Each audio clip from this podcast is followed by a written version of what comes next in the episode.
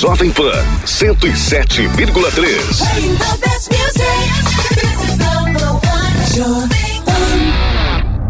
Agora na Jovem Pan Jaboticabal. Informações, leis, atos e ações dos vereadores de Jaboticabal. Câmara em pauta. A voz do parlamento jaboticabalense.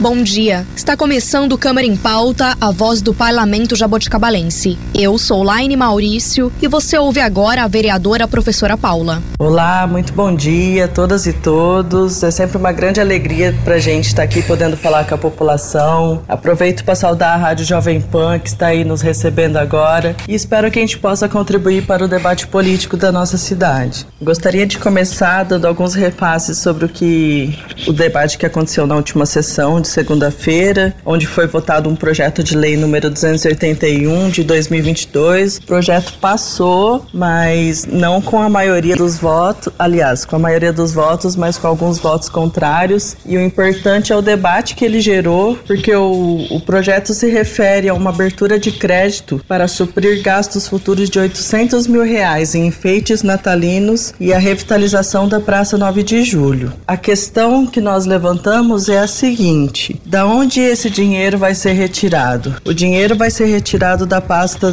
do Distrito Industrial, aproximadamente 64 mil reais, sem que minimamente se apresente outro projeto anexando o mesmo valor do que foi retirado dessa tão importante pasta. Os distritos industriais são os nossos polos de desenvolvimento, são eles que geram a infraestrutura e a estrutura nesses locais são necessárias para gerar possibilidades de emprego, por exemplo. Outro ponto é o que justifica esses 800 reais para os gastos natalinos, quando no ano passado nós já aprovamos 600 mil reais para esse mesmo fim? Sem contar que o projeto não discriminava, não discriminava quanto desse dinheiro ia para os gastos natalinos e quanto que ia para a revitalização da praça. Então esse foi o ponto que gerou bastante discussão durante a última sessão e, e, nós questionamos porque, enquanto vereadora que está tocando a Comissão de Assuntos Relevantes, trabalha a questão do suicídio na cidade, por exemplo, uma das coisas que a gente constatou é que faltam profissionais nessa área, falta equipe técnica adequada, falta muita coisa. E se falta, tem custo.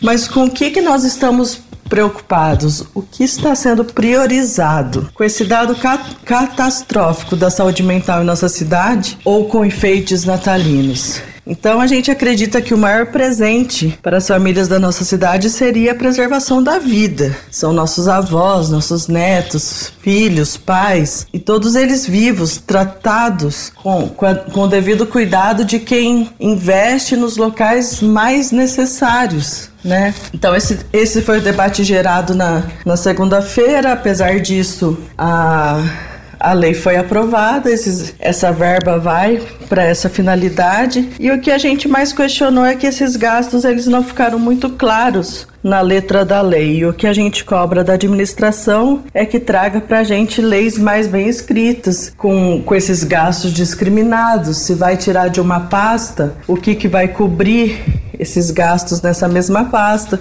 Como eu disse, a questão da, do distrito industrial é extremamente importante para a geração de emprego. Então, essa foi uma das nossas, das nossas grandes preocupações para tratar dessa questão. Outra questão que nós abordamos é a questão de falta de água no município. Não dá mais para a gente conversar com a população sem dar um parecer a respeito da falta de água. E diante disso, o que nós sugerimos para a administração é que haja um maior diálogo com a população com relação à falta de água nos bairros, para que isso seja organizado antes, para que seja planejado e comunicado às famílias onde, essa, onde, onde a água vai faltar. Nós sabemos dos, dos problemas, sabemos da necessidade de ampliação dos poços e da setorização. Nós tivemos, tivemos no SAEG e nós cobramos que se apresente um plano para solucionar o, o problema de fato. Porque o que não pode acontecer é os lares ficarem sem água. E, e quando a necessidade desses reparos, que as pessoas sejam devidamente notificadas e, e também que elas sejam de alguma maneira atendidas quando, quando da necessidade da falta de água. Então, que se amplie a logística aí de caminhões, de caminhões pipa, buscando efetivamente abastecer as casas para que esses lares não fiquem muito tempo sem água. Se a prefeitura sabe que, que a água vai faltar, o que não pode acontecer e o que a gente tem observado é que lares têm ficado aí três, quatro dias sem água e a gente não pode deixar de denunciar essa questão e cobrar da gestão soluções eficazes e urgentes. Por isso nós fizemos também uma, uma importante indicação para que a SAEG amplie a divulgação relacionada aos cronogramas de obra e de falta de água. Sabemos que há um tipo de divulgação que acontece no Facebook, mas para que se torne mais fácil e transparente, para que a prefeitura publicize isso em, em todos os seus sítios institucionais, para que essa informação chegue de fato até as pessoas e para que as pessoas possam se organizar. Outra questão muito importante que nós estamos tocando é a questão da comissão relevante Comissão de Assuntos Relevantes sobre a Prevenção do Suicídio. A comissão tinha previsão de 90 dias para funcionar nós prorrogamos para mais 90, dado a complexidade do assunto. Então, informo a população que nós continuamos os estudos, continu continuamos investigando como que está funcionando a questão do atendimento à saúde mental na nossa cidade para que a gente possa propor soluções viáveis para melhorar o atendimento, visto que a demanda pela saúde mental aumentou muito nos últimos tempos. E também não é à toa, né? Nós estamos vivendo um momento político na história do nosso país que, que está adoecendo as pessoas. As que não morreram pela pandemia estão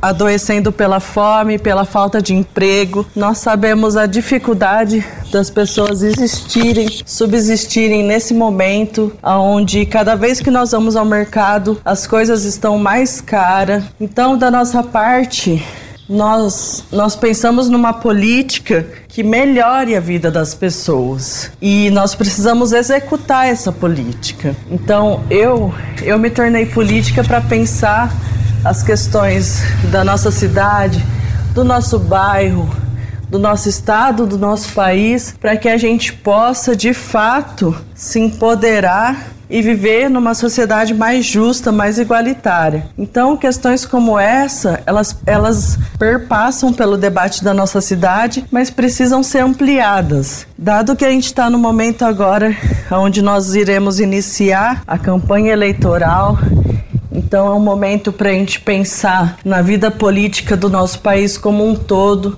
um momento para nós pensarmos no projeto de governo que nós vamos eleger para o nosso país, porque acho que nós nunca vivemos uma, uma situação tão triste na, na, na vida do, do, nosso país. E a nossa cidade ela, ela vai refletir nisso, né? Então nós esperamos que as pessoas tenham de fato essa visão de qual governo elas querem, elas irão escolher para o nosso país, para governar o nosso estado, os deputados que irão fazer lei. Acho que esse é um momento importante para a gente pensar no quanto que a política influencia diretamente na nossa vida. É, nós vivemos num país onde a política sempre é escrachada, é muitas vezes é, demonizada, sempre levada pelo lado negativo, mas enquanto nós não olharmos para a política como algo do qual todos nós fazemos parte, nós não poderemos avançar enquanto sociedade. Então,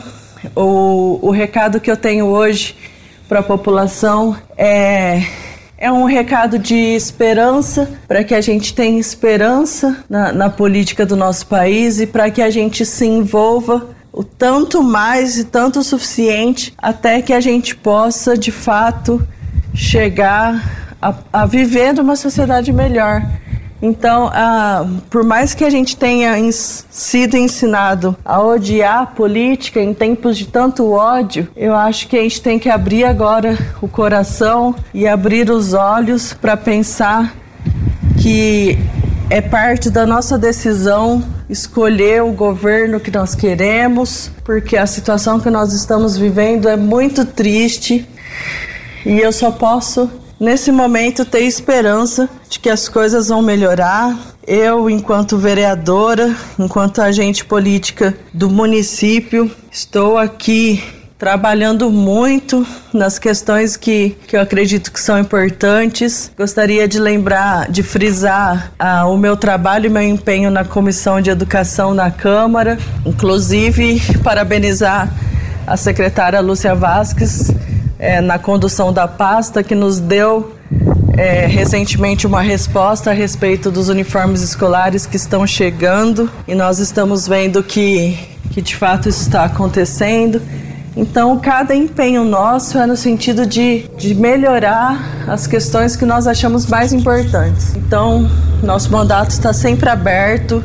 Venha até o nosso gabinete, marque um horário conosco, vamos tomar um cafezinho, vamos conversar, porque o que nós precisamos é avançar. E eu estou aqui para atender essas demandas, muitas vezes demandas que, que não, são, não são levadas em consideração em, em um contexto mais amplo, mas eu estou aqui para conversar com toda a população e fazer um trabalho muito honesto, de coração e com muita sinceridade, dentro daquilo que eu acredito ser o melhor para a nossa cidade e, e para o município, o estado e o país como um todo. Então, só, pra, só, só posso agradecer esse espaço. Um grande abraço a todas e todos e uma boa, um bom final de semana. E esta foi a vereadora professora Paula. Você ouviu na Jovem Pan Jaboticabal. Câmara em pauta. A voz do parlamento jaboticabalense. Jovem Pan Jaboticabal, ZYG 211, FM 107,3. Emissora do grupo Borini de Rádio.